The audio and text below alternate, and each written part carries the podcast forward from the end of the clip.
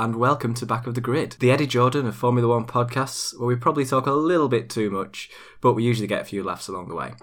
My name is Stuart Greenwood, and I'm joined today by the internet's Tom King Hi. and not that Chris Evans. Hi. We've just had the Russian Grand Prix, and uh, yeah, we're here to talk about it. So we're going to start with a bit of news. And uh, the first item of news today, gentlemen, is that Sauber have signed up to Honda from 2018. Can we have your thoughts on that, please? Uh, it just doesn't seem like a great idea, does it? It seems like they're No. consigning themselves to the back of the grid for the next few years. Yeah, well it- played. Thanks.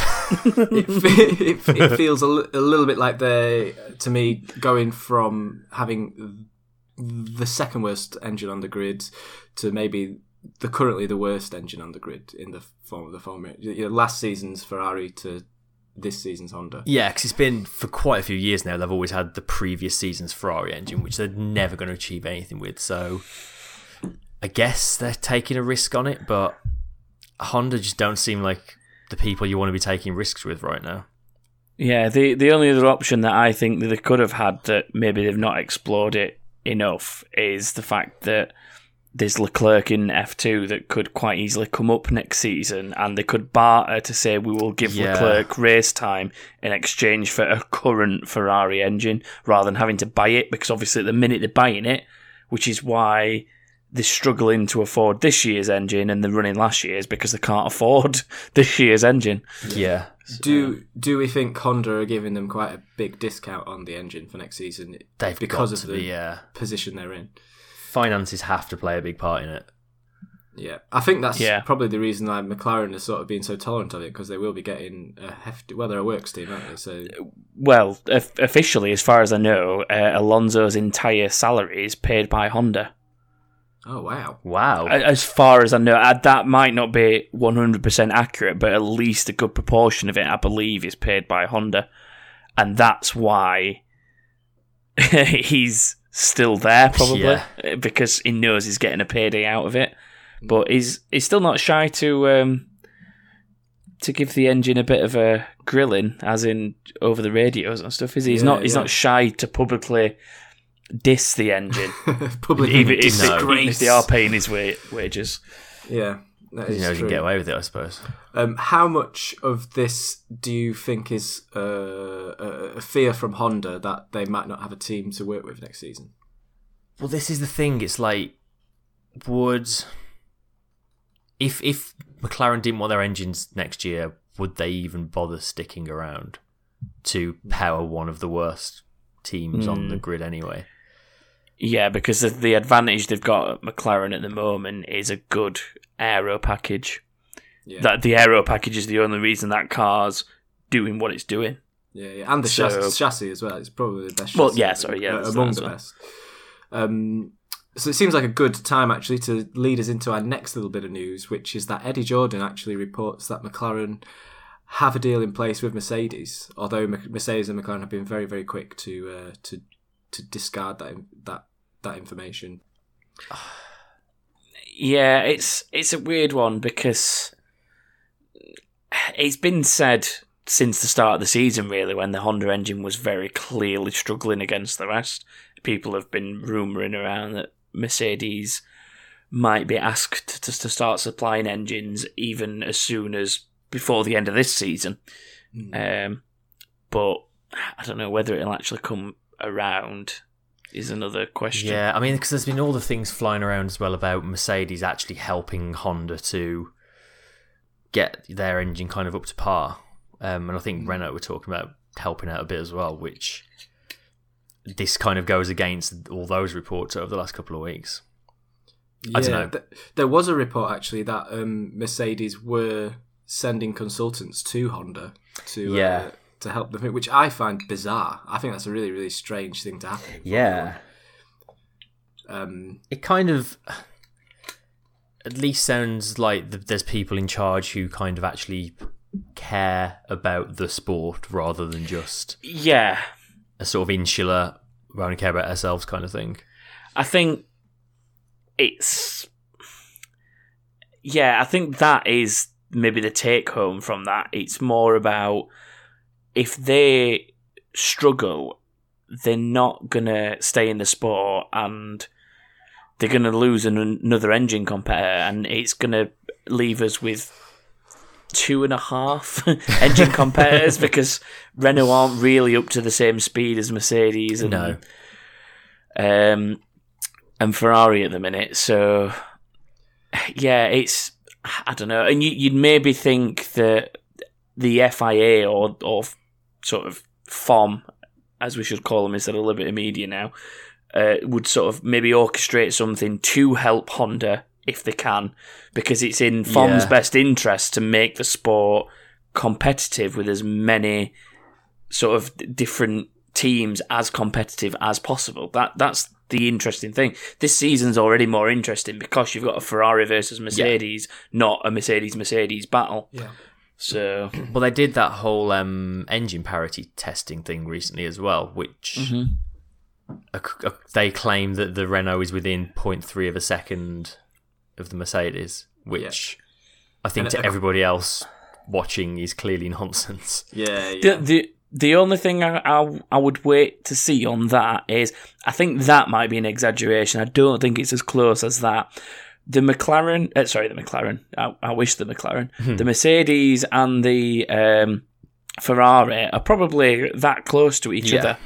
And I think it's the the Mercedes is still a slightly better engine because you see the Mercedes having the better run on the straights Yeah. but Ferrari have put it into a better package of car, and with that shorter wheelbase, seems to be working to Ferrari's favour at a lot of the tracks we've been to so far. Um, I'm interested to see what Red Bull do come Barcelona with the upgrades that they're saying that they've got, and I don't know, maybe that'll bring them a little bit closer to to the leading two, and then yeah, maybe it's not so much that the engine is bad, it's just that they've unfortunately put together a, a bad package, which is unlike Red Bull, but mm, new Yeah. regulations, so and maybe they've just missed something that the other two have seen. Yeah, they've definitely gone in a different direction to the others. You can see from the sort of simplicity of the car. They've made. The, I think they've tried to make a more slippery car through the air than um, than the other two than the other teams have. But unfortunately, it's led to probably a more slippery car on the track as well, which means Yeah. that they're obviously not being able to keep up. Um, s- so yeah, a few fair few drivers have obviously disagreed with this claim from the FIA that um, there's only zero point three seconds As you between would. the top three tracks. I think the Red Bull drivers were quite quick to, uh, and the uh, Toro Rosso drivers were probably Yeah. quite quick to uh, dispute that claim. Um, Yeah. Carlos Sainz saying he almost laughed when he heard that information. I would have actually laughed if Yeah. I was yeah, him. yeah, I think I did. Laugh it would have been an read it. almost laugh. Is it more, more of a cackle? It would have been like a Yeah. ha. You what? you try driving it, see what you think then. yeah, yeah. um, yeah, so that about um, that about covers that one, I think, doesn't it? Um, so they've uh, last week they also the FIA they've agreed some new regulations for uh, 2018. Um, among Hmm. other things, we've got more protection up front, um, an effective ban on T wings and shark fins, Good. red flag standing starts, and uh, um, from the next race in Barcelona, the enforcement of bigger driver names and numbers. That's the real big news. The real big news, which should That's be the much important more stuff. visible on the car. Is the names and numbers thing from next race, or is it the red flag No. red flag standing starts from the next race? Just It's- just the size of the numbers and the and the text. Yeah, See, the one Sauber already comply pretty much because their car is just driver numbers. that's all that's on the damn thing. Yeah, the rest will have to like move their sponsors around to uh, make space. Whereas Sauber are like, we've got this, got acres of room on this thing. Do you know? Yeah, yeah. Do you know the thing is, if you watch, um, I'm trying to remember if they've done it this year or not, but I do specifically remember last year watching the F2 or GP2 as it was then, and I don't know if it's compulsory or not, or if teams have just choose to do it, but the uh, the end plates of the rear wing have the the driver number on it, and that's all that's on there, just a very Yeah. clear driver number. And I hmm. genuinely can't remember off the top of my head if they've done it this year, but when you're watching either on TV or physically there, it makes such a massive difference because when you've got teams like Red Bull where the drivers are pretty much forced to wear a helmet that is a Red Bull livery of some Yep. description. When Verstappen and Ricciardo are coming past you, especially when you sat there at a track, it is almost impossible to tell them apart unless you know where they are on track, respectively of each other. Um, Well, so I do, I do think putting the numbers a little more visible than those silly little side barge plate thingies. well on the called. I mean on the Mercedes, it's on the sort of top of the nose where the um there's like an air outtake, so the number just Yeah. disappears into a hole anyway. You Yeah. can barely Yeah. see the damn thing. Yeah, the But light surely, reflecting like- from the sun just blocks it out. Yeah. Surely though, if there's any good thing can come of the shark fins, it's that they're a nice big space you could stick a massive number. yeah. True. Like I think that'd look really cool in quite an And- old school sort of way. To be honest, nobody's using them exclusively for a sponsor apart from McLaren. I think. No, Probably don't think because so. it, the thing is, if you sell that, there's so much sort of up in the air about whether they were. Well, there was so much up in the air about whether or not they were going to stay. There's no point selling that space because you might have to. Yeah, get it's true, of it. actually. What what Yeah. we might see now, now we know that there's um, something in place for next season, and we know there's security for them for this season. Probably will see more sponsors popping up on there because it's just a blank canvas. yeah, maybe. I'd I'd hope that what we'd maybe see as well is a little bit more of what you get in things like MotoGP, where I know some of the drivers kind of stylize their numbers, and it appears on things like hats and t-shirts, but it doesn't really make it to the car. The numbers on the car are quite team standard. Um, and it'd be nice to see things like what you see in MotoGP, where you know Rossi's got his own style for his number, but then he's got sort of a doctor on his um, on his overalls, Yeah. on his leathers and stuff. And it'd be nice to see things like that make the way onto the car Yeah. and onto the overalls to to let the drivers have a bit of a personality other than just the helmet, because the helmet's like a, a sponsor free for all at the minute anyway, Yeah. like what we say with the Red Bulls and stuff. Mm. Yeah, I agree with that. I, I, you took the words out of my mouth there with the personality. I think that's the big part of it. Is the personality is just completely sapped from from the driver. The driver has every driver has their own number. They pick their own number. So why not give them that freedom to uh, to stylize it and make it look how they want on the car? They've they've all got their own reasons for picking it as well. I like Bottas's. I don't know if this is the reason he picked it, but I've seen in places where he's got BO seventy seven Yeah, that's- AS. That's and got to that- be why he picked it. It's, it's got to be the reason he picked it, but it just looks cool, and to sort of get that on merchandise and on his car, it just it'd look cool. Yeah, Yeah. that is cool. That's pretty cool. Um, are we happy about the ban on T wings and shark fins then? Or... I am. Um, I don't care either way. If it's one of those things where if it's if it's giving them some kind of benefit, let them do it. If they don't think it gives them a benefit, fine. But For me, it's as simple as when you see this era of cars without the shark fins, they look ridiculously cool.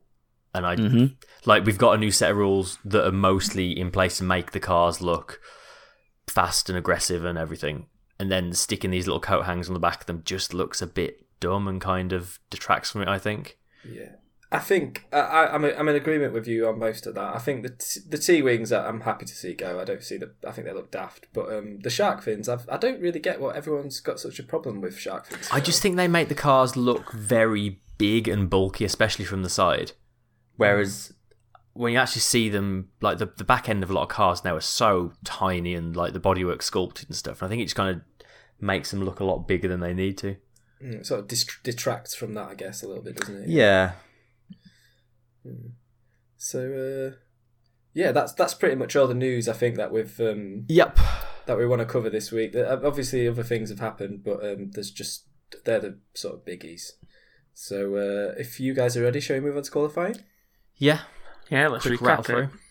Okay, so qualify. Um, Tom, do you want to take the lead on qualifying because you seem you've sort of got a bit more of this down than. Uh, than Also, I didn't got. watch qualifying, so I'm learning things as Oh. we go. This is a fantastic start. Chris didn't even watch it. um, it was more just a fact. I noticed a few things like um, Grosjean had he's had complaints about the car in multiple respects over the course of this year, but one of the big ones was the brakes. And Last year as well, actually. Yeah, and he went into this weekend with the view to use carbon industry brakes over Brembo, but then by the end of free practice two, I think it was already scrapped, and they were going back to Brembo for qualifying for Saturday, uh, and it was just purely that they they couldn't cool the carbon industries brakes with the setup that they had, but it, it's literally just the discs and the pads pretty much that they've swapped carbon industries, not the whole brake structure. And I just think that the way that they set up it, the carbon industries brakes doesn't work with that. Haas have had brake problems since day one, haven't they? It's ridiculous. They've still not fixed them like What- over a season later.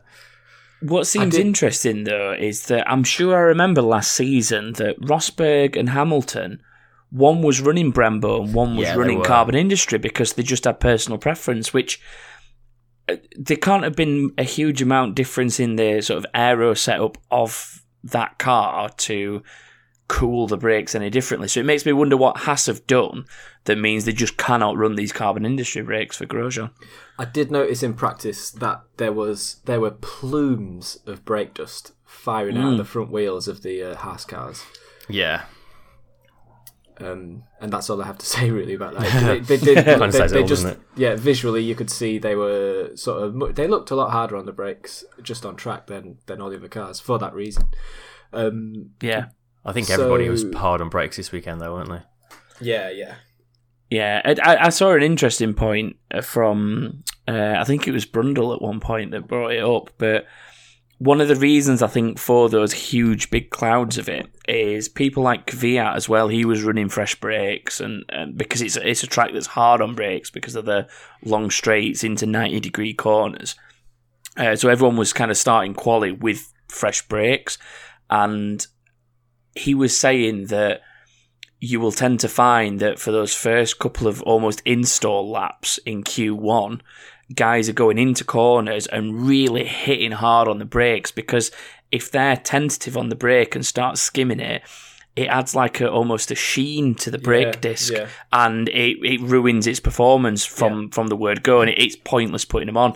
So I think a lot of it was people kind of hammering it out down towards be turn two really where they're effectively first braking and sort of literally slamming on as much as they can to kind of grind those brakes in and, and wear them in. Yeah, that makes that makes sense. Um, Yeah, yeah, there was uh, Van Vandoorne didn't have a good weekend from a quality perspective Ugh. either. no. did? So so Vandoorne was hit by a before qualifying even began. During practice, he had to change. He had to move on to his fifth MGUH and his fifth turbocharger on this, the fourth race of twenty in the season. Um, That which maths just put- doesn't yeah. work, does it? Yeah, so that gives him that gave him a 15 place grid penalty before qualifying had even begun. So uh, obviously difficult times for McLaren continue there. it's what's interesting is it seems to be the MGUK and the MGUH that Honda are struggling with. It, it's the energy recovery systems, as far as I've noticed, and I could be wrong, but it always seems to be of that kind of nature. Um, Yeah. where the like uh, we'll get onto it later, but Alonso's issue today was of that ilk. You know, it's and it just seems weird for a, a manufacturer that in their road cars is so pro hybrid and all this advanced technology is struggling to translate that into the systems that are used in F1 when a company like Ferrari who are very no this is you know it's, we want they wanted petrol engines. They didn't want this formula that we're in now. Yeah. um, so it's, it's it just seems interesting that Honda can't get it to click and get it to work. Just on uh, Hon- McLaren Honda quickly, um, I saw quite an interesting bit of news this week, which um, more yet more interesting news about Hon- McLaren Honda, um, where before testing they were running a diff- they were running fuel from X I believe Exxon Mobil Exxon Mobil was the fuel McLaren had before testing. So that engine was developed using ExxonMobil fuel, and um, when they had that engine on the dyno and they were using that fuel, they didn't have any vibration. It was it was looking everything was looking really good. And you'll remember they were really really really bullish before the season Yeah. before testing. Yeah, Um, when they arrived at testing, there wasn't a single ExxonMobil truck anywhere to be seen because they'd moved on to BP Cas- uh, Castrol fuel. Huh. So the theory goes that um, the the new fuel is burning in a different way and is the source of the vibrations which are causing all the problems inside very the uh, interesting. combustion chamber. It's interesting, uh, just on the basis that to anyone obviously thinking, yeah, but petrol's petrol, like because there, there will be people out there that think that it's these engines are incredibly tuned to such a small window of fine performance. And if, if that is as, as much of a significant change as it is, like from running all your setup, all your build, and all your testing on one fuel to then move across to another, there is room to just move yourself completely out of that window and cause them kind of issues. Yeah, well, a different a different chemical compound is going to give you a different Yeah. explosion inside the fuel chamber, and it, and if if that engine is tuned for a particular strength of explosion, and then they're getting a different strength of explosion from the new fuel, then obviously that is going to that could cause some well what we're seeing as quite quite serious problems. Um, Mm. yeah, so I, fu- I didn't realise that there was the change in fuel because I I always for some reason in my head I've still got them associated with the Esso brand where Yeah. wherever that had linked to, and I'm not sure if they've got that right now off the top of my head without going and googling Hmm. a picture of the current car and overalls. um, so. mm, That that that could also explain why Honda have said that by mid-season they think they will have the engine in a more competitive position because they they must be doing something back back home that's to to work with this difference between the two fuels. Yeah, I'd, that- I'd imagine if that if they've kind of narrowed it down to that. yeah, well, hope, hopefully they have found that that's the source of the problem, and they've got twenty dynos running twenty four seven to uh to to to iron out You'd all these so. issues. Yeah. Mm. Um, so moving on to Mercedes. Mercedes struggled for grip all weekend and continued to do so in qualifying, um, with uh, Hamilton seeming to struggle quite a bit. He was he finished te- half a te- half a second down on his teammate Bottas. He was pretty much half a second down on Bottas all weekend. Yeah, it was Yeah. actually. Mm, I think Which Hamilton is- struggles a little bit around this circuit. I don't. It's definitely not his best. Last season he wasn't No. great round here either. Compared to It's exactly what Bottas needed after um, all this yeah. should there definitely. be team orders talk. He just rocked up and just had the measure of Hamilton all weekend. we I think we knew that Bottas would have a good challenge in him this weekend anyway, Yeah, just because of how well he's gone round here in the past. Yeah. Uh, and you know he should have had a podium last year if it wasn't for Kimi um, being a little bit aggressive up Yeah. the inside of turn thirteen or whichever turn it was. But yeah, it's um, it's interesting to see that the Mercedes being kind to its tires has been its detriment this weekend.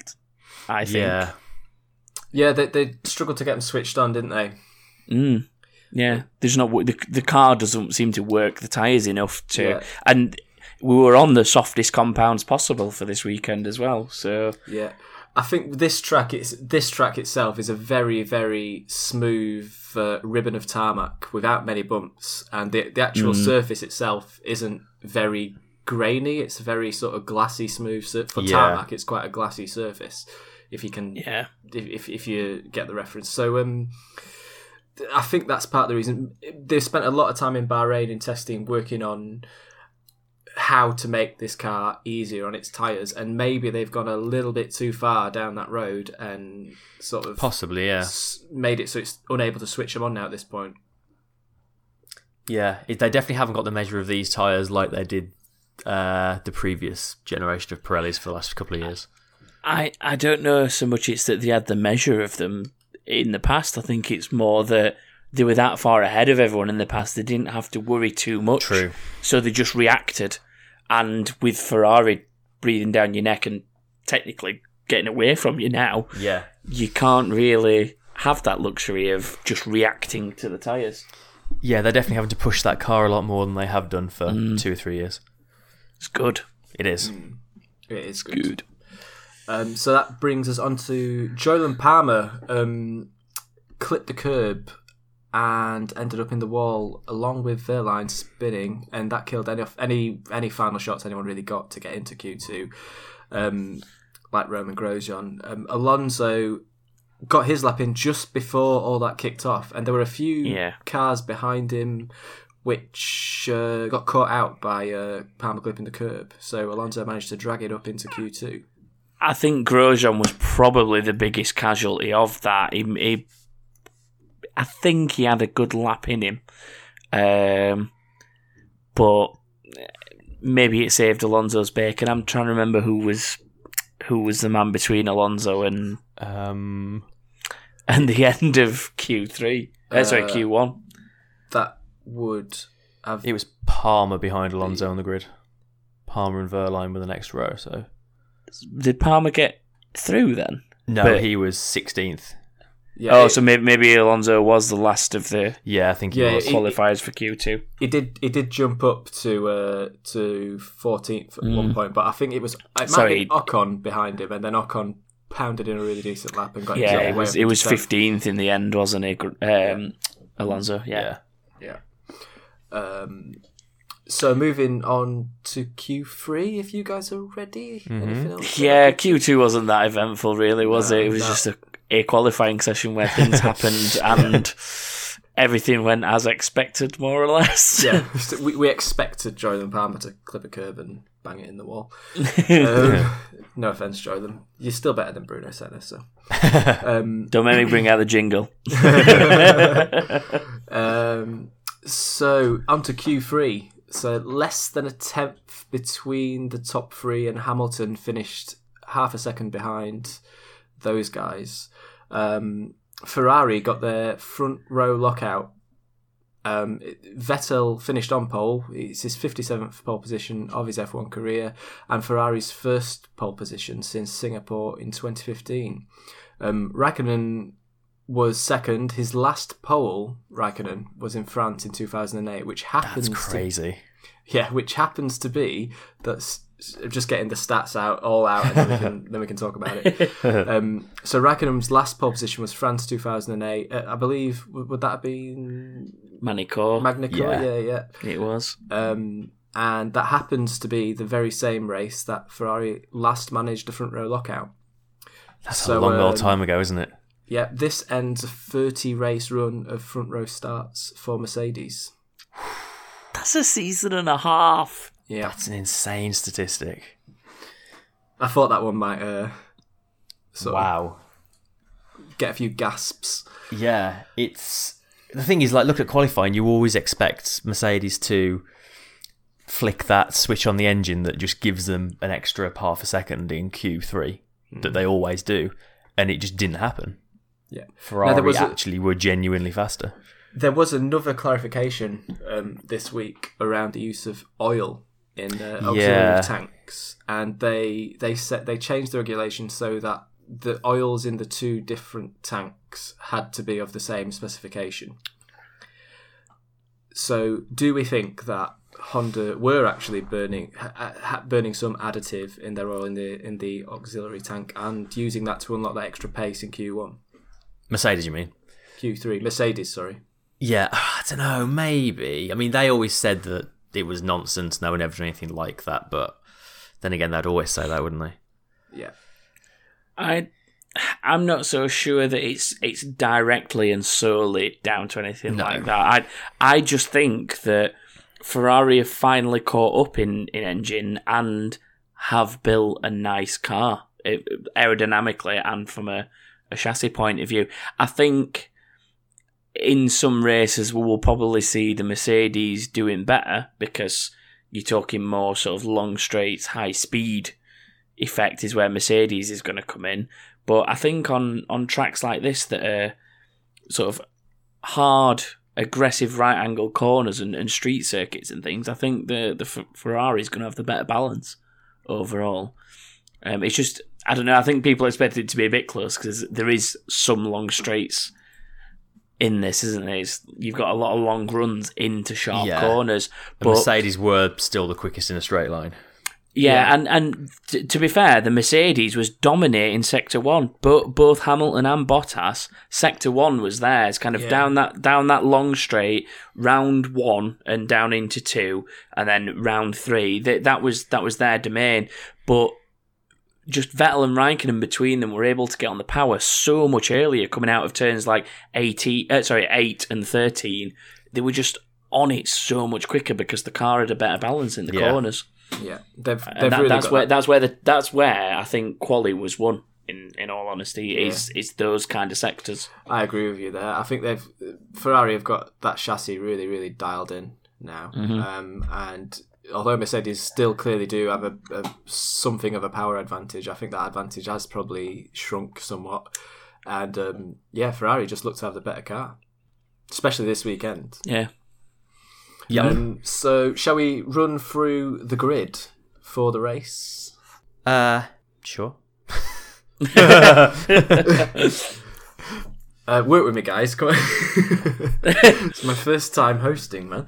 Um, okay, so the grid is as follows. We've got Grosjean in 20th. Um, we had Ericsson 19th, Wehrlein 18th, Vandoorne for the McLarens in 17th, Palmer in 16th, Alonso's the leading McLaren in 15th, uh, Magnussen 14th, 13th for Kvyat, 12th Lance Stroll, 11th Carlos Sainz, and then the top 10 are Ocon to Perez to Hulkenberg.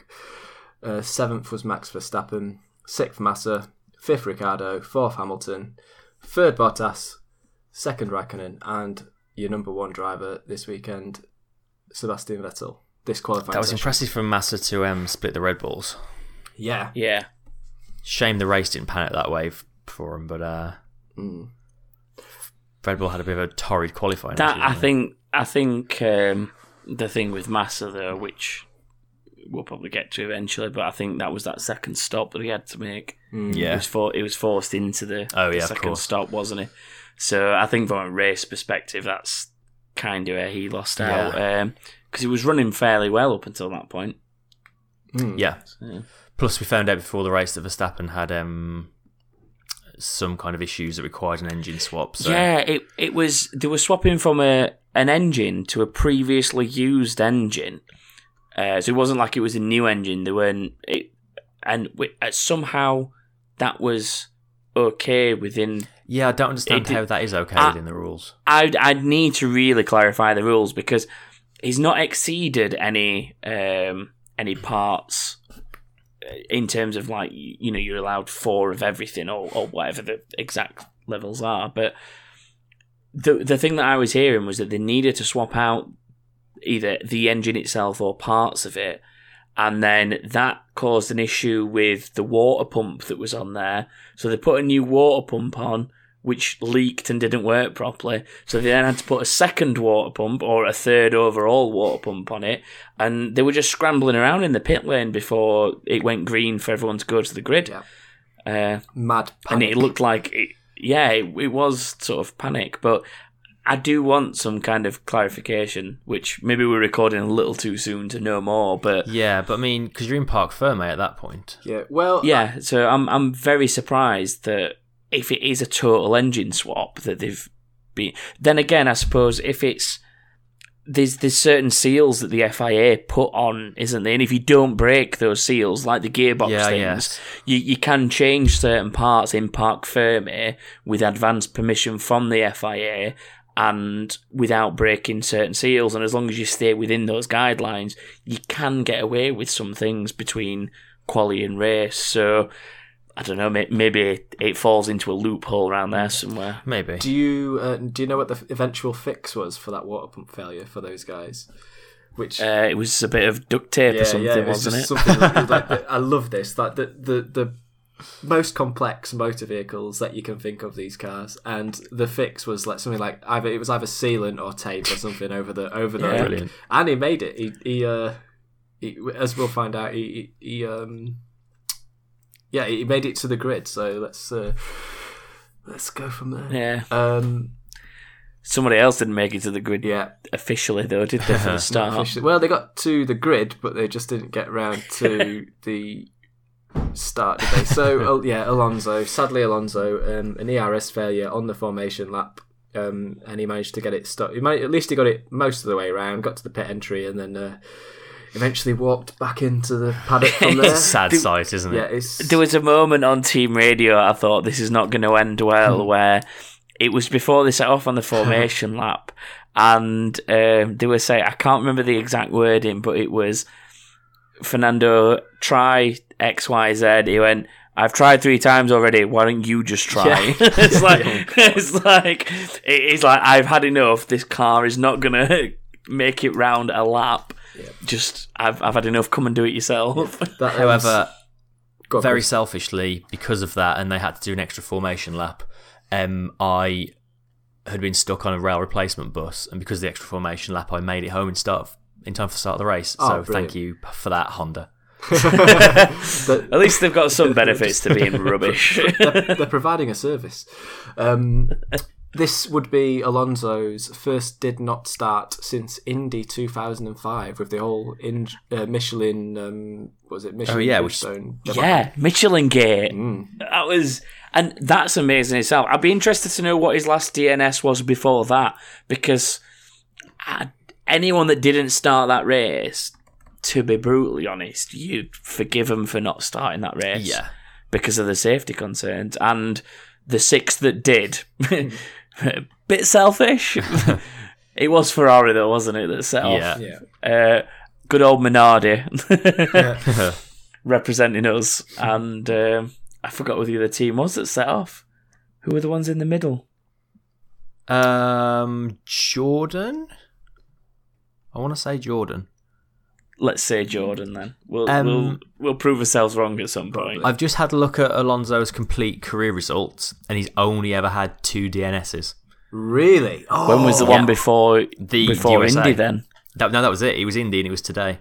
what? oh, is that it? That's Yeah, his only ever DNS. Yep, he's made the Oh. grid on every other race.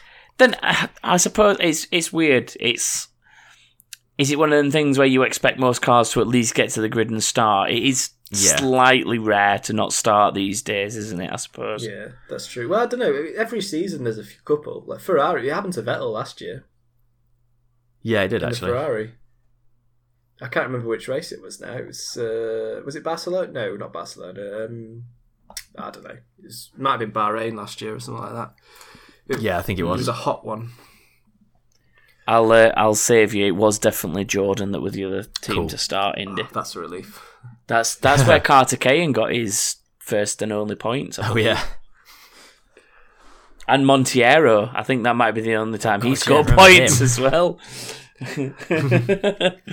uh, do you know what? I'm going to tell you the six people that started and finished that race: Schumacher, Barrichello, obviously. Mm-hmm. Get ready for these three names: Monteiro, Karthikeyan, Christijan Albers, and Patrick Frischai. I can't even say his Wow. name. Wow. Someone else say it for me. I, I, I, can't can't, do any better than that. Frischai. Frisch- I can't remember how you say I would it. say only two of those six are better than Bruno Senna. Oh, hang on, hang on.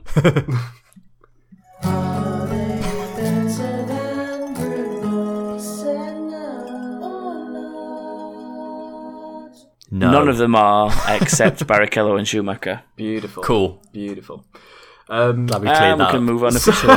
so, so yeah, a lot. So we got our extra formation lap, giving Chris to sit down, chance to sit down in his lounge and uh, get the TV switched on, and um, we went. Should we actually talk about the race now? Yeah, th- so we got Yeah. the actual ra- the race start did happen eventually, and um, well, it's uh, yeah, race start. So uh, Hamilton and Bottas both got really, really good starts. I thought Yeah. um, Bottas Hmm. especially um, as he led into the first corner with uh, Hamilton, Raikkonen, and Ricciardo three wide, and Verstappen inches. they behind. were. yeah, that was close. There was that shot from behind them, and all three were twitching side by side. And Well, it was it was Ricciardo coming down the left hand side of Hamilton, which caused Hamilton to move to the right, and then he suddenly realised I can't go right because I've got Vettel. Uh, sorry, it was Raikkonen, wasn't it? I've got Raikkonen here, and he, he was.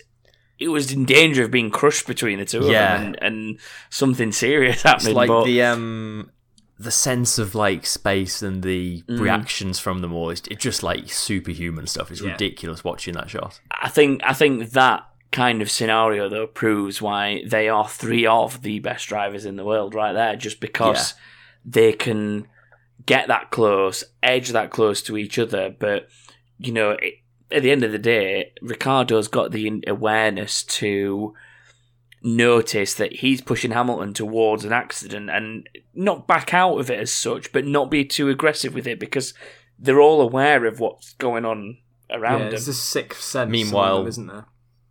It really is, yeah. Meanwhile, Verstappen was sort of sticking his nose into uh, Raikkonen's gearbox for good measure, just to uh, add to the situation. I think I think his car positioning on the start was as good as it could have been because he was just like you say he was he got his nose right up the rear end of all that, but he was smart enough not to do anything silly and just kind of waited for the consequence of them Yeah. going wheel to wheel three wide in, into turn one and, and kind of picked up the pieces going into turn three and, and kind of made a bit of something out of it. Yeah, it's it actually kind of shows a maturity when he's still a child, essentially. yeah. you forget how young he is, but like, Yeah. Yeah, very Yeah, you mature could- when head on young shoulders there. yeah, when there's 3 mm-hmm. three cars side by side in front of you, kind of maybe best just to hold back a little bit. Yeah. Yeah. Which the same cannot be said, sadly, for uh, Grosjean, who Yes. uh, tried to put it into a non-existent, well, in my opinion, non-existent gap, and uh, led to a crash with Palmer, giving us an early safety car. Yeah, um, as much as we have been a little bit critical towards Palmer and what he's done this year, I think that that was more weighted in Grosjean's fault than Palmer's. My initial reaction was to blame Palmer for that, but the more you see it, he kind of think- had nowhere to go, did he? Yeah, I think if you watch the two, if you watch the two on board, if you sit and watch Palmer's on board, Palmer has got the Sauber on his left, and he's got one of the Toro Rossos, I think it is, in front of him, and he is literally boxed in between an Apex, a Sauber, and a Toro Rosso. So he can't speed up because he's got a Toro Rosso in front of him. He can't go out wide because he's got a Sauber on his left, and he's already on the inside line of the corner clipping the Apex. So to me, he, he's he's literally got nowhere else to go. And then you've got Grosjean sticking his nose down the inside, which I think he's just got a little bit tunnel vision there, and he's seen a gap and gone for it, which in a normal racing scenario would be okay, and Palmer could move out of the way. But considering he's got a car directly ahead of him and a car directly to his left, there is nowhere Palmer can go other than the apex, and I think it's just Grosjean being a little bit too ambitious. Considering it's an opening Yeah, I think so. corner, well. effectively. yeah. I, I, I think Grosjean made a massive mistake there. He, it, and it was straight on the radio trying to blame. But what annoys me about these kind of incidents is it, was re- essentially really you put it down to a racing incident because it's turn one and it all gets a bit crazy usually. Um, so for Grosjean to just be ranting and raving down the radio about Palmer, obviously it's the heat of the moment and you've just been knocked out of a race and you're obviously quite quite upset. There's a lot of adrenaline running, but um, it was t- really really too quick to point the finger there. It made himself look a bit. He likes radio rant, doesn't he, though, El Grosjean? Yeah, yeah. He's. I think between them, neither of them have had a good weekend at all. No, No, there was a lot of frustration all sort of bubbling to the surface there. you- I think I think the two radio messages were very clear on that because Palmer's was simply, "Oh, f this, I'm out," or whatever it was, or "f sake, I'm out," and Grosjean's was, "What the hell was he doing?" Like, Yeah. Yeah. it was just it was just instant dismay of. In a way, I'm glad this weekend's over because I just want to go home and get away from it Yeah. because they both had terrible, terrible weekends. I, I think. feel a bit bad for Palmer because he's not really had a clean weekend yet. He, uh, No. There's always been an issue. He had a chassis change, remember, as well for for uh, Bahrain, for the no, sorry for China, wasn't it? So um, Yeah. yeah, he's he's probably still looking to get his eye in with that car and, and really get everything hooked up.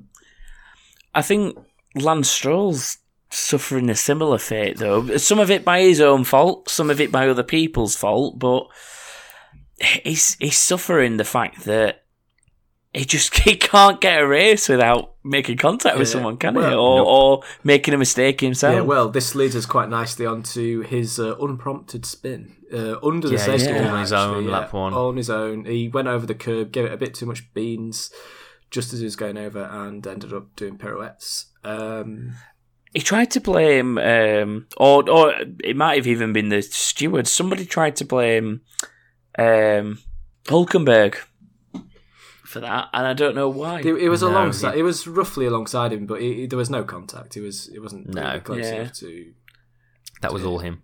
Yeah. It was. Yeah, Yeah, it was. I think it was. I think it was maybe the pressure of Hulkenberg being right up there that got to him, um, and he maybe just got on the power a little bit too Yeah, quick it- under that pressure. he looked a little bit distracted uh, at- that point. I thought because Yeah. may, maybe they were on the radio telling him safety car, safety car, safety car, or something like that, and Yeah, and that's he just just- put him off and made him spin it. However, Oh, go on. he did finish the race, which is something we can say for Lance Stroll. Well done. That's Lance true. Stroll. Didn't get any points, but he finished the race, which is a that's like a milestone. He's Ooh, hit. it was only just out of the points as well, eleventh. He was, yeah, eleventh. Yeah.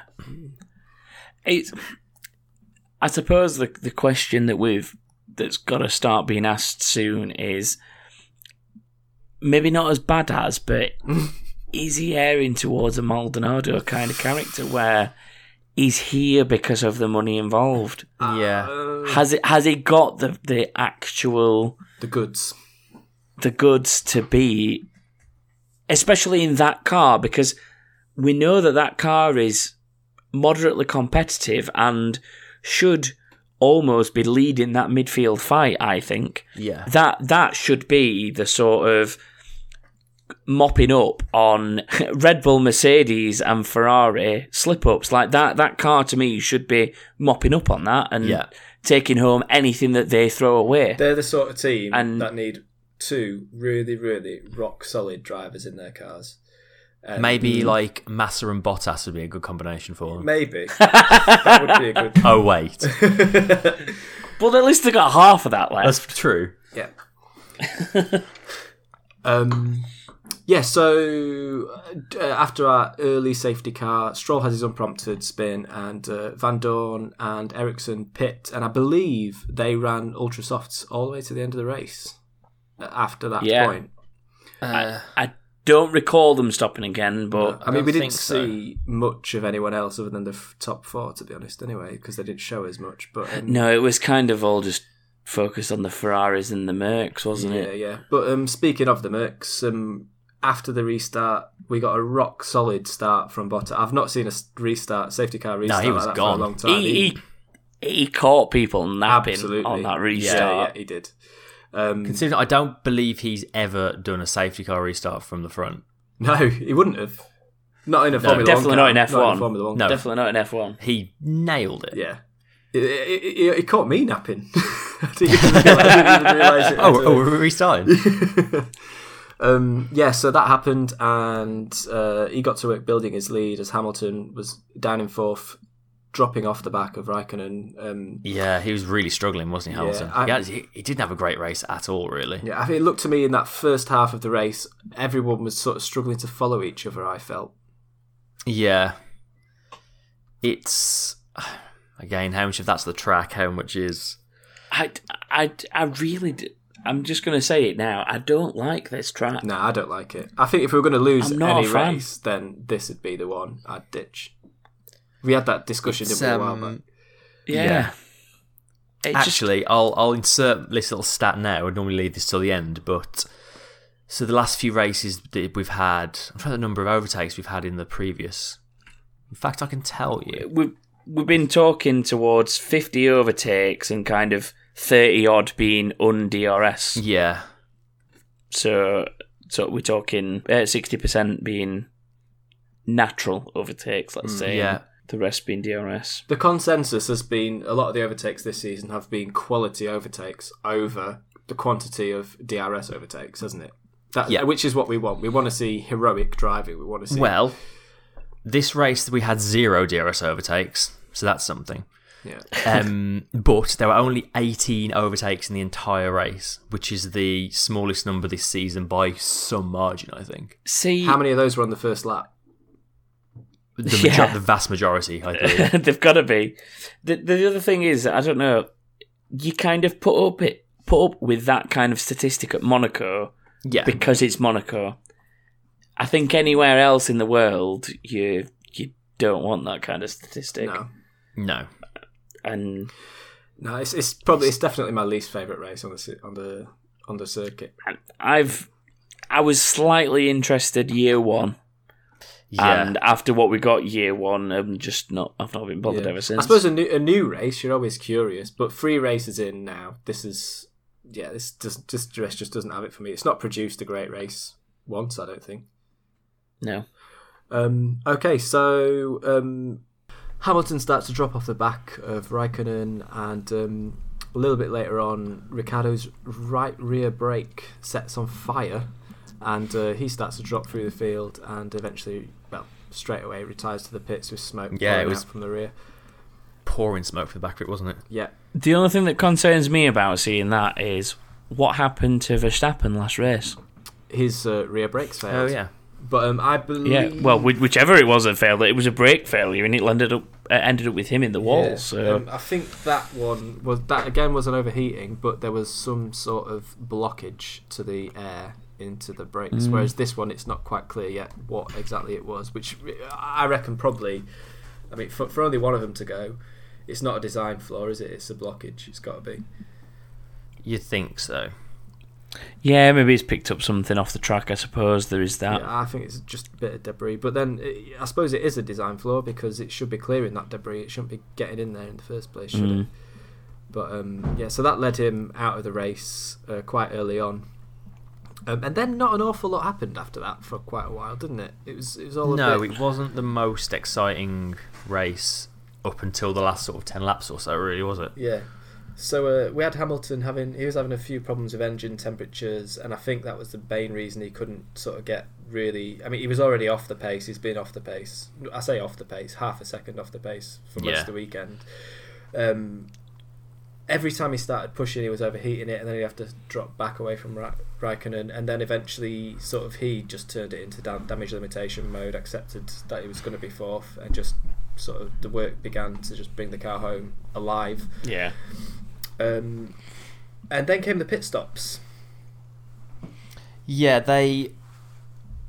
Mercedes seemed a bit slow off the mark with everything to me. They seemed to leave Bottas sort of behind traffic a lap or two longer than you'd expect them to do, and then Hamilton's kind of there seemed to be a gap that could drop him into, and they sort of didn't really react to that either. The the only thing I sort of stand by that I said during the race to you both was the fact that with them having the issues of switching the tyres on, I can just imagine that regardless of the traffic, it was probably easier for easier for them to try and leapfrog that than it was to come out so early on super softs rather than ultra softs.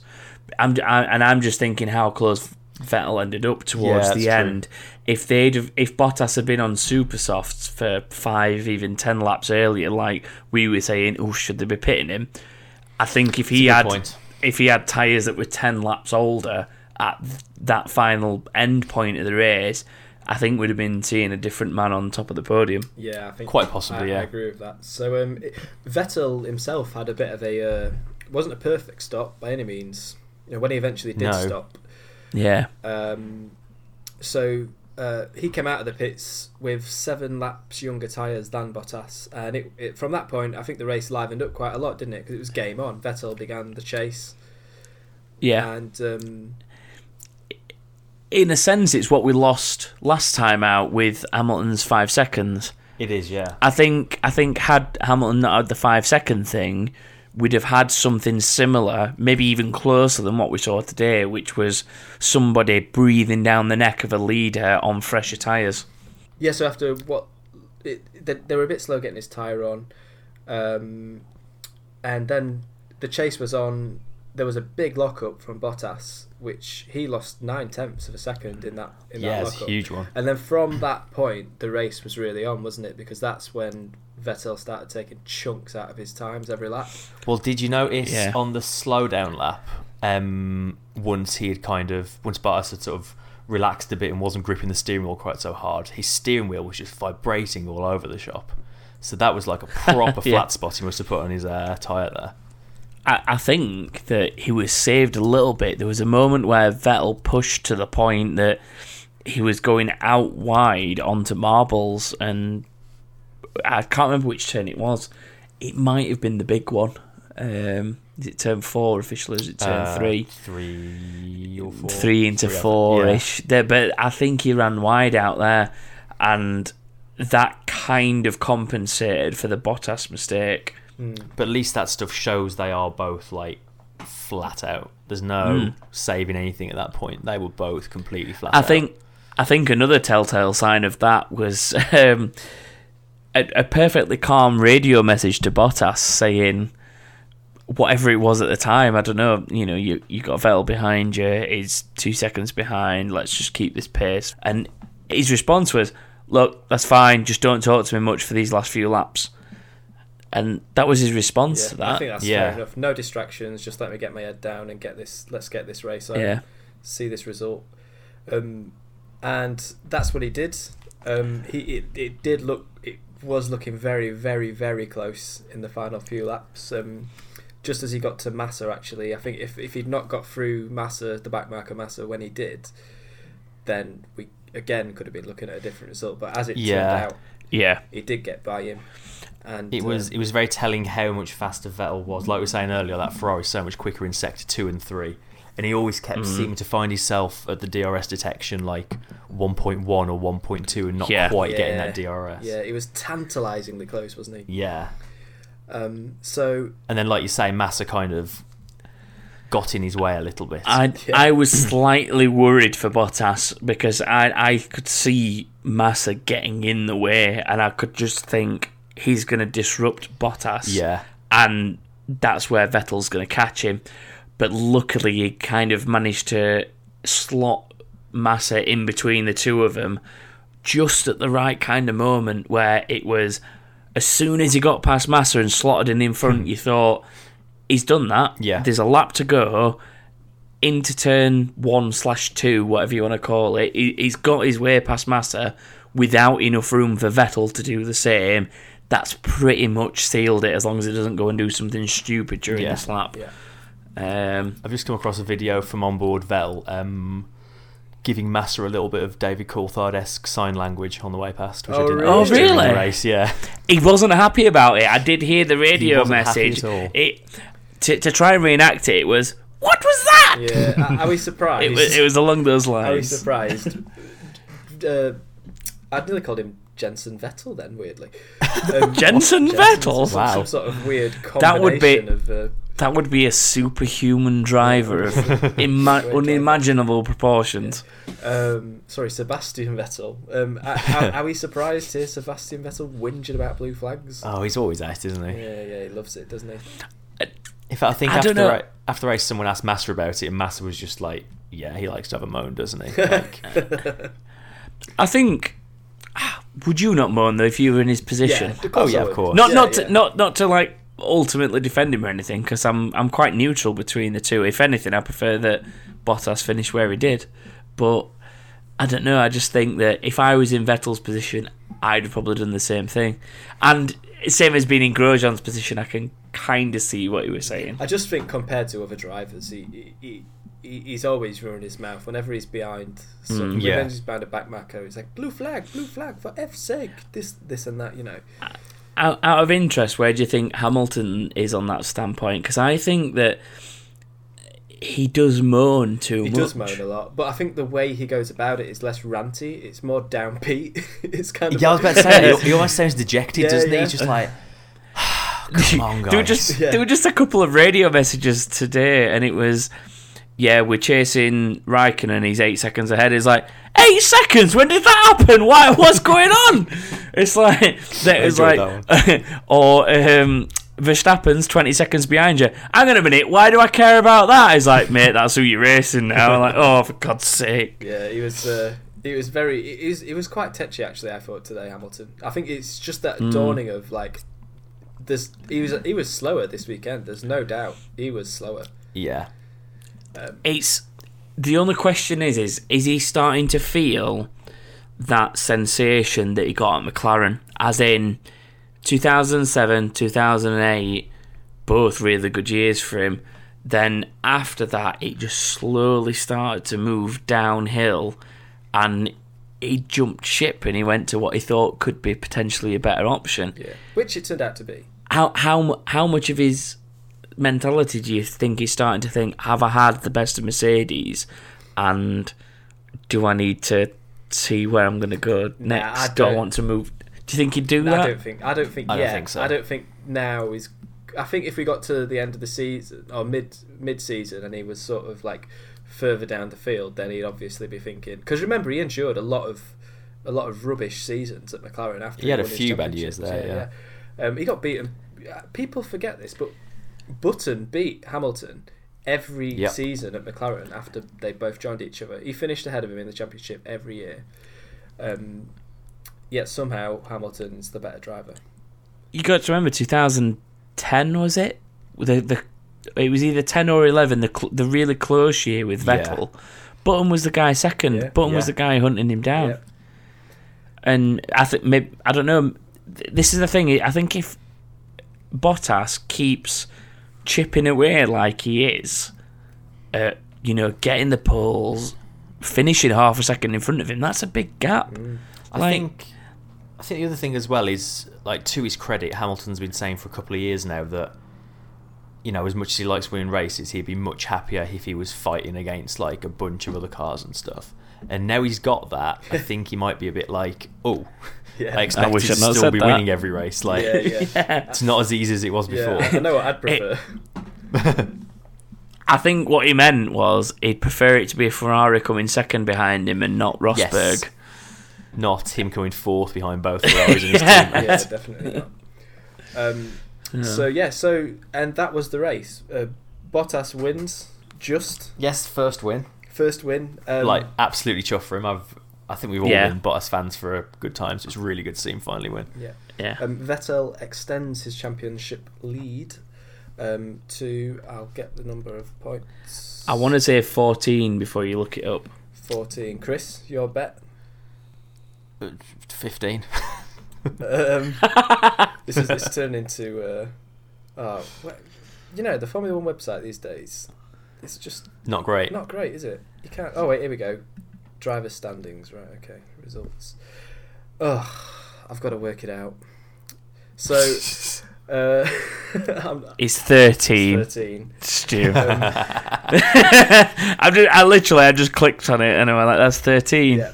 It's 86 to 73. 86, 73, 13 points, and then another 10 points back to Bottas from Hamilton, with who's on uh, Bottas on 63, and then Raikkonen down on 49 points. Mm. It's also interestingly only a point between Mercedes and Ferrari in the constructors as well. Yes, that's I mean, we're so used to the constructor championship basically being over after race three. yeah, yeah, Makes a nice change. yeah. So that's going to be an exciting one to watch unfold over the season. It's a nice back and forth though this because that Bottas win, Ferrari had leapfrogged Mercedes last race if I remember rightly, and they they were leading going into Russia. Uh, Yeah, yeah, they would have been. because just because Bottas finished so far down in uh, China. Um, So it's it's it's nice to have that because that is what the teams themselves are interested in. We've had that debate before of what do the teams want, and that's what the teams are interested in hmm. because that's where the money is. Uh, so that puts uh, also Red Bull drivers. We haven't spoke about the Red Bulls at all actually this uh, this time round. That's just uh, Bit of a poor race all round for them, wasn't it? yeah. Well, they finished altogether. They were sixty second over a minute, just over a minute behind. Verstappen was a minute behind um, Bottas in the end. I don't think we mentioned it, but weren't they two seconds off the pace in qualifying, more or less? Uh, was- not not by the end, but there was a good proportion of it where they were about two seconds off the pace, or maybe it was a full second. I d it was bad, whatever it Yeah. was. It was bad. Qualifying Ricciardo's Q3 lap was 1 minute 34 9 to uh, Bottas's 1 minute 33 2. And I'm round There I'm you go. rounding there as well. so it's a minute and a half. Then eh, a A minute and a isn't half. it? a minute and a half. That's a whole lap. he just didn't Just bother didn't going out. um, second and a half. yeah. So quite a quite a long way in Formula One terms, a lifetime. But you know, Red Bull. There's all this. There's a lot of talk about them getting a new uh, aero and chassis set up for Yep. Spain, which maybe it sounds like it could be a bit of a almost a B spec car. This, It does, yeah, the way they're talking about it. yeah, um, I've heard I've heard that term literally used about it as well. really. A B spec car is the term that I've heard. Daniel Ricciardo said he was hoping. I think he said something like he's hoping for a bit of a weapon or something like that, or a bit of a missile. Or, I don't know, bullet. A bullet. That, a, a bullet, a bullet. that- that's the one. the one. You kind of got somewhere round about the close, right I was ballpark, How- Stu. how many- Something weaponized. Yeah, how many weapon metaphors can I come up with in a Formula One podcast? Um, yeah, and so Red Bull, I'm quite a long way back. Yeah, it was a pretty poor race from them all in all. Um, I'm trying to find some more stats for you. I can't find the fastest pit stop. Let's just assume it was Williams again, because it always is. We'll just pretend it is. it might as well be. And Raikkonen got the fastest lap towards the end, 136.8. DHL Fastest Man Award. Other courier services are available. I, I'd quite like to introduce a new award for uh, Oh, God. for this race, and that would be the Room of Awkward Award. Oh, God. the press, the press room thingy, the Yeah, post race room. Oh, it so bad. Let, us all get Wade room, and then we'll have an awkward conversation with Vladimir Putin. Well, yeah, that was the most weird bit. It's like everyone was making this big deal about oh, Bottas and he's telling where to go and stuff. Like, no, he's been up podium before. He knows where he's going. Yeah, It, it was it was more Putin walking in and going, I refuse to speak English to Yeah, any of you. I'm going to the speak in. Russian. this is one of the things I don't like about this race is that it's, It's the- there's all this sort of talk. It's been said in the past. Oh, we don't do politics. We're not involved in politics. Then why is Vladimir Putin showing up in the? Why did we cut away from the race to see him getting out of his car? Yeah, did we? I didn't. I didn't. Yeah. See that bit. well, you did on Channel Four, you peasant. Ah, yeah. No, I'm pretty sure it was on the live. We didn't. I'm pretty sure it was on the world feed, and they like showed him getting out of his car and Bernie and um, Chase greeting him. Honestly, like. And then there's a shot of them sat in the grandstand together. But we're not. In, we don't do. I saw that. though. We're not involved with politics. are we? we don't do anything. Anything. We'll we'll get politicians in and we'll get them to talk to the drivers. Absolutely the best- the- ridiculous. the worst part of all, though, like, so Vlad's like chatting away in Russian for a while, and the Vlad. poor three drivers there are just sort of like standing there awkwardly grinning, and then he find like he finally stops talking, and his translator's like. Yes, we're pleased about the number of people here. We're going to build some more hotels. And they all just sort of went, Oh, okay. And then I think Vettel was like, Someone needs to say something. So I was like, Yes, we Yeah. could see there seemed to be more people here. like, what is going Yeah. on? It's excruciating, isn't it? As, as though It's it's, not awkward enough. But just putting those three people in that room together alone with just the camera isn't awkward enough. Introduce Vladimir Putin and his entourage. That'll make it a bit more weirder. And a like 12 foot tall Russian doll just looming over in the background. Oh, amazing. I'm watching you. I wonder. I wonder how many iterations of that Russian doll were inside of it. Do you think you could open it up and just spread them around the whole room, so the drivers have just got to clamber around over the top of them? oh, that'd be funny. Bring them out to the podium, Oh, God, it was so Uh, weird. and then the and then the podium. It was as well. weird. The podium was funny as well with Eddie Jordan sort of. oh, my God. It's like, his it's like usual watching you. trick. It's like watching your dad at a wedding. it is. He's that kind of guy. It's like I respect him for what he's done in Formula One with his team and stuff like that, and he does know what he's on about, but. He talks some absolute bullshit sometimes. It's, oh man. Uh, he just he starts talking and then thinks about what he's going to say. That's not the right order to do those things in. It's like he he asked Bottas to do a few words in Finnish or whatever it was, and then he interrupted him halfway Yeah. through. it. It's like, what are you doing, Eddie? Let him Yeah, finish yeah. what he's saying. That was after he'd asked him to come and have a little sit down with him as well. Like, Well, yeah, It's just. oh, it's so weird. it's like a drunk uncle. It really is. he is. He's got more charisma than sense. That man. Like that. Um, okay, so other awards. Um, move of the day. There weren't any. Um, Done. Move on. now, it's probably, I'd, I'd say Bottas' start. I think we'd probably all agree with that. Bottas' a star has got to be up there for that. yeah, totally. I'd like to put in a vote, as I wanted Bottas to win, I'd like to put in a vote for Massa getting in Vettel's way as move of That's also uh, also valid. Um, driver of the day. Bottas. Yeah. It's got to be Bottas again, hasn't It has, it? Like that hasn't was, yeah, under that much pressure for his first win, just super calm, Yeah. as The mo- Finnish drivers tend to be. I think the move at the start factors into that as well. Without, yeah, without like that. hell of a start. Yeah. Looking down the race results, no one else massively stands out, really. I, I purposely, just because of us giving praise to drivers that made positions up last time out, I looked for that exact kind of scenario, someone that's gone unnoticed. And the on, the only slight consideration I had for a little while was Hulkenberg, I was about to say just that. because of how long he made those ultra softs last. But uh, he he didn't it didn't end up any better off for doing so. I don't think No. so.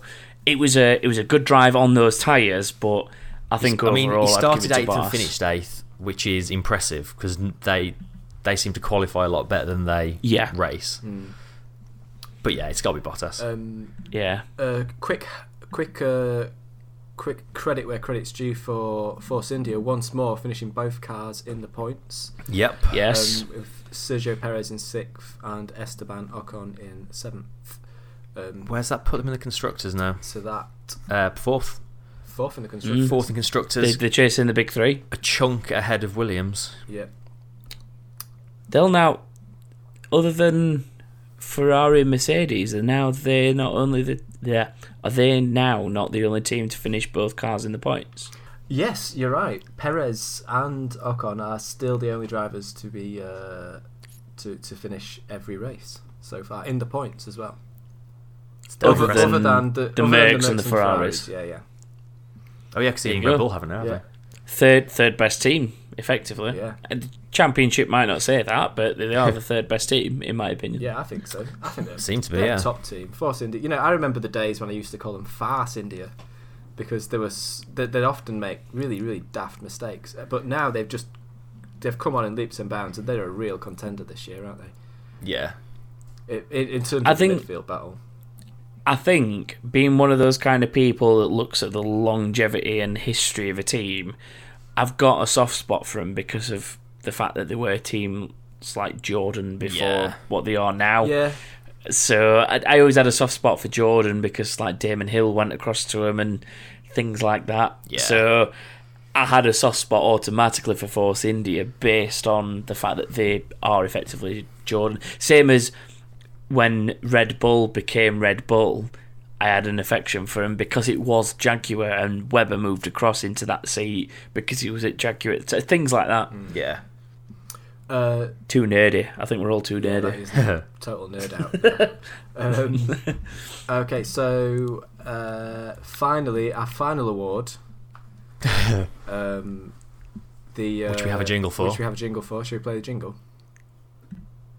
Out of the race goes Taki Inoue. And Maldonado tries to go around the outside of him. They almost touch, but they're not quite. But it was he over. Oh, they hit! Oh, Hamilton's in the wall. Honestly, what the f- are we doing here? There he is again, complaining on the radio. There he is. There he is. it's it's apt that we have this award because we're in Russia, and it's named after last year's Russian yeah, that incident. is true. That is uh, a recording lifted from a year ago. Uh, well, uh, what options do we have today? We've got there's a couple. There's there's probably Grosjean and there's uh, Grosjean whacking into Palmer, I'd say, and uh, there's the Alonso not starting at all. Yeah. There's all I don't know. There's also Palmer just not being able to do anything but crash a car. Ah, I fa- Like the the quali the quali incident. I just yeah, it was it was all his own fault. Yeah. He's Oh, what had a about shocking what about. Stroll spinning for no reason? True. There's, to, be, to be honest, there's quite a lot of reasons for to an give someone a uneventful race. WTF award Yeah. this year, Yeah, yeah. at this race even. Who, Um, who gets it? I think it should go to whoever, after the last two years, still thought it was a good idea to let Vlad go into the room after the race. Yeah. okay. Yeah. yeah. So Bernie then. yeah. but okay. Well, there you go. That's that one. So predictions So results. oh, Is so is that it? Officially, it's going to the guy that let Vlad in the room. Is that whoever it? that is. Yeah. Yeah. That's my vote for sure. We could do. I don't know. What should we give it to a driver? Should we do an actual? Let's keep it real. Let's give it to a driver. If it had to be a driver, It should be a driver or a team. Yeah. Realistic. I think Okay. it's Honda again for me. Mm. For not even getting round to the end of the formation lap. yeah, I, I think I'd have to agree with that.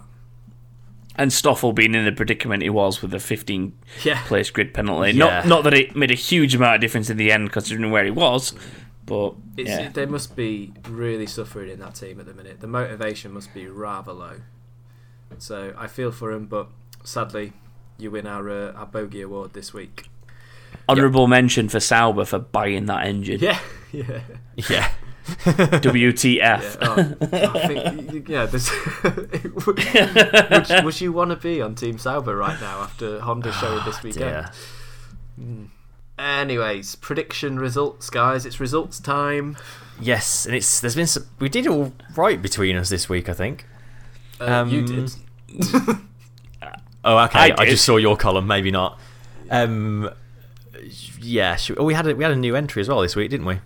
We Yes, did. We did. Mr. Paul Mr. Paul Kelsall. Kelsols. Yeah. Do you want to give him all of his various names, or should we? Is that only on? PKL's 555 yeah. on the Twitters. hi, Um, Paul. That's, oh, yeah, a hi, Paul. Thing one for you. we'll say hi, Paul, here as well. um, yes, obviously Vettel got pole position, which Tom got spot on. Yeah. Uh, me and Stu Wait, wait, wait, wait, wait. What was that? Sorry, Chris, just say that again. Vettel got pole, which you got right. You've been busy. Oh dear. Wait for the next bit. oh no. Oh god.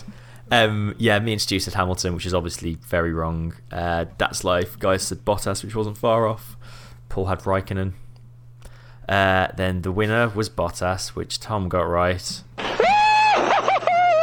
Yes, yes, yes, yes, yes, yes, yes, yes, yes, yes.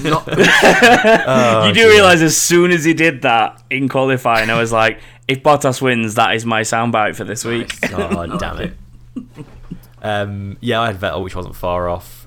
Uh, as did Paul. Stu and That's Life had Hamilton, which Was- was, quite far was off, quite a way unlike yeah, surprisingly. Uh, first retirement. Uh, so again, Alonso didn't make the grid, so he's a DNS, not a He- yeah, Stu's got the unlucky mistake that I had last Yeah. week, uh, Stu last time out. actually I did- picked Alonso. I did see Tom how quick you were to uh, to correct me. No, no, that's No, it's a DNS! It's a DNS! no, no. So, Hey, hey, I, I I fell victim to it last time out. It's, It it's happens to the rest fair. of us. Yes, the first actual retirement. So I'm not sure how Formula One worked this out when Grosjean and Palmer kind of landed in the wall simultaneously. Um, but the official results say Grosjean retired before Palmer, uh, which is unfortunate uh, for Paul, who had Palmer.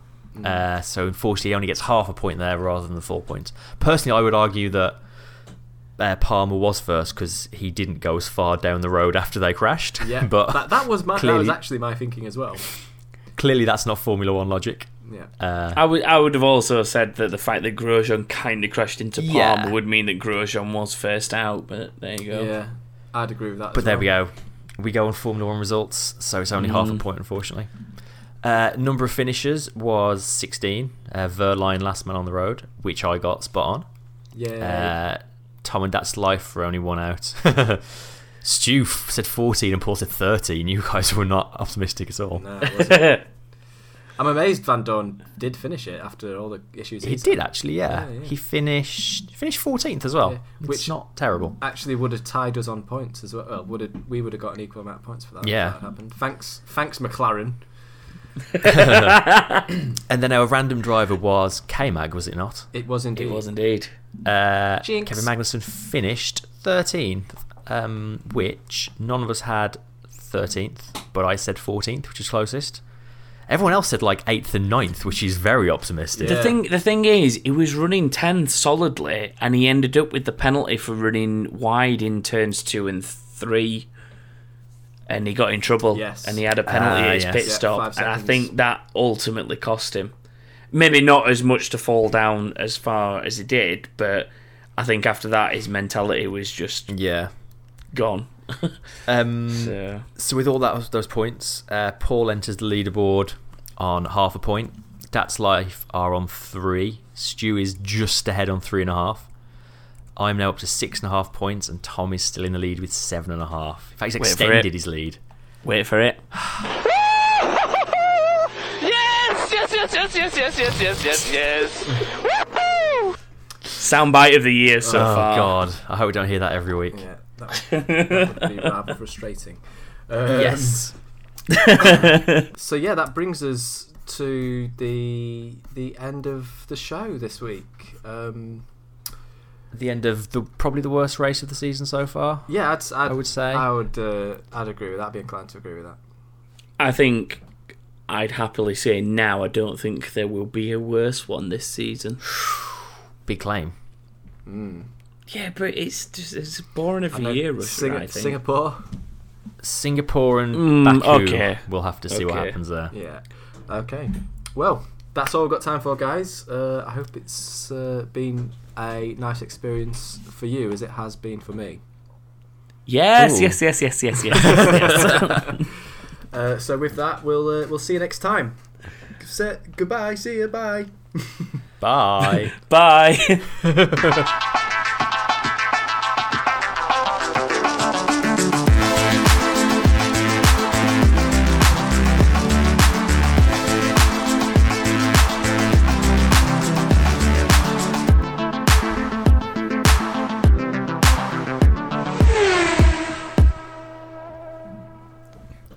I was trying so hard not to sneeze over your outro. There.